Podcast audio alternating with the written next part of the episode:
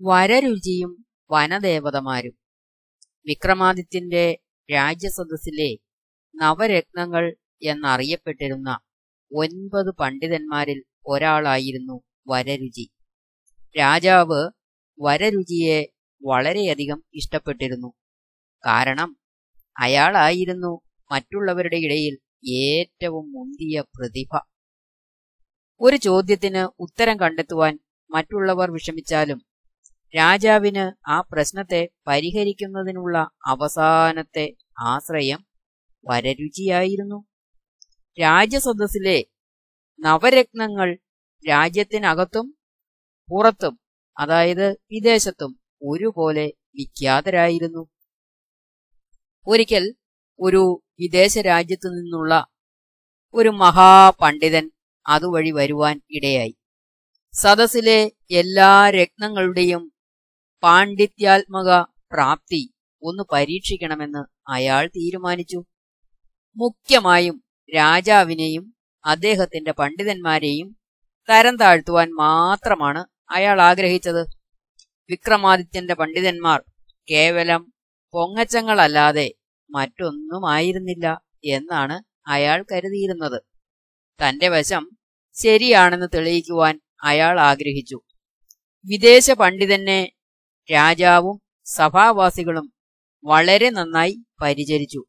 മാത്രമല്ല ഒരു പ്രത്യേക അതിഥിയുടെ പരിഗണനയിന്മേൽ അയാളെ വിശിഷ്ടമായ ഒരു സ്ഥാനത്തിൽ ഉപവിഷ്ടനാക്കുകയും ചെയ്തു. ഈ സമയത്ത് വരരുചി സഭയിൽ സന്നിഹിതനായിരുന്നില്ല. പണ്ഡിതൻ സഭാവാസികളോട് ചോദിച്ചു രാമായണത്തിലെ ഏറ്റവും പ്രധാനപ്പെട്ട കാണ്ഡം ഏതാണ്? ചോദ്യം കേട്ടപ്പോൾ സദസ്സിലെ എല്ലാ പണ്ഡിതന്മാരും പരസ്പരം നോക്കി.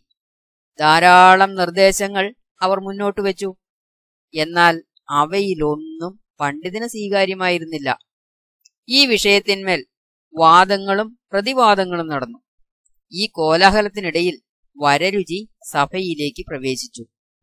രാജാവ് പ്രത്യാശയോടെ അയാളെ നോക്കിക്കൊണ്ട് ഉത്തരം പറയുവാൻ ആവശ്യപ്പെട്ടു. പക്ഷേ വരരുചിക്കും. പണ്ഡിതനെ തൃപ്തിപ്പെടുത്തുവാൻ കഴിഞ്ഞില്ല. രാജാവ് പറഞ്ഞു വരരുചി താങ്കളായിരുന്നു എന്റെ ഒരേയൊരു പ്രതീക്ഷ. താങ്കൾ പ്രാപ്തനല്ലെങ്കിൽ ഇത് നമുക്ക് വലിയ നാണക്കേട് തന്നെ. ഞാൻ താങ്കൾക്ക് നാൽപ്പത് ദിവസത്തെ സമയം നൽകുന്നു. ഈ സമയത്തിനുള്ളിൽ താങ്കൾ ഉത്തരം കണ്ടെത്തണം. അല്ലാത്ത പക്ഷം താങ്കളെ സഭയിൽ നിന്നും പുറത്താക്കും. പൂർണമായും നിരാശിതനായി വരരുചി സഭയ്ക്ക് പുറത്തേക്ക് വന്നു. മനസ്സിലെ ലജ്ജ കാരണം അയാൾ പൊള്ളുന്നുണ്ടായിരുന്നു. വീണ്ടും വീണ്ടും അയാൾ ചിന്തിച്ചു. പക്ഷേ അയാൾക്ക് ഉത്തരം കണ്ടെത്താനായില്ല. മുപ്പത്തിയൊൻപതാം ദിവസം. അയാൾ മറ്റേതെങ്കിലും ഒരു രാജ്യത്തേക്ക് ഒളിച്ചോടി. രാത്രി വളരെ വൈകിയപ്പോൾ അയാൾ ഒരു വനത്തിലെത്തിച്ചേരുകയും അല്പം വിശ്രമിക്കുന്നതിനു വേണ്ടി ഒരു വൃക്ഷച്ചുവട്ടിൽ ഇരിക്കുകയും ചെയ്തു. പക്ഷേ ഉടൻ തന്നെ അയാൾ ഉറങ്ങിപ്പോയി. ആ വൃക്ഷത്തിൽ കുറെ വനദേവതമാർ വസിച്ചിരുന്നു. അർദ്ധരാത്രിയായപ്പോൾ അവിടെ കുറെ യക്ഷികൾ എത്തിച്ചേർന്നു. അവർ വനദേവതമാരോട് പറഞ്ഞു പ്രിയ സഹോദരിമാരെ ഒരു അധകൃത പെൺകുട്ടിയുടെ വളരെ വിചിത്രമായ പ്രസവം കാണുവാൻ നിങ്ങളെ ക്ഷണിക്കുവാനാണ് ഞങ്ങൾ ഇവിടെ വന്നത്. എന്നാൽ ക്ഷണം നിരസിച്ചുകൊണ്ട് വനദേവതമാർ പറഞ്ഞു ക്ഷമിക്കണം സഹോദരിമാരെ ഞങ്ങൾക്ക് സംരക്ഷിക്കുന്നതിനു വേണ്ടി ഒരു വിശിഷ്ട അതിഥിയുണ്ട് ഈ വൃക്ഷത്തിന്റെ ചുവട്ടിൽ അയാൾ ഉറങ്ങുകയാണ്. അല്പം പരിഹാസ ചുവയോടെ യക്ഷികൾ പറഞ്ഞു ആ മണ്ടനു വേണ്ടി നിങ്ങൾ എന്തിന് വിഷമിക്കണം?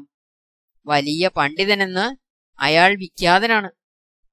എന്നാൽ രാമം ദശരഥം വിധി എന്ന് വരികൾ തുടങ്ങുന്ന സർഗമാണ് രാമായണത്തിലെ ഏറ്റവും മുഖ്യമായ കാണ്ഡം എന്ന് അയാൾക്ക് അറിയുക പോലും ഇല്ല. ഇന്നു രാത്രി ആ അധകൃത പെൺകുട്ടിയുടെ കുഞ്ഞായി ജനിക്കുന്ന കുട്ടി ഭാവിയിൽ ഇയാളുടെ ഭാര്യയാകേണ്ടതാണ്. അതുകൊണ്ടാണ് അതൊരു വിചിത്ര ശിശുജനനമാണെന്ന് ഞങ്ങൾ പറഞ്ഞത്. ഞങ്ങൾ ഇതാ പോകുന്നു. യക്ഷികൾ യാത്ര പറഞ്ഞു. ഏകദേശം ഈ സമയത്ത് വരരുചി ഉറങ്ങുകയായിരുന്നില്ല. യക്ഷികൾ പറഞ്ഞതെല്ലാം അയാൾ കേട്ടു.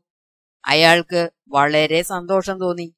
പക്ഷേ അതോടൊപ്പം ഒരു ചെറിയ വേദന അയാളുടെ മനസ്സിൽ തങ്ങി നിന്നു.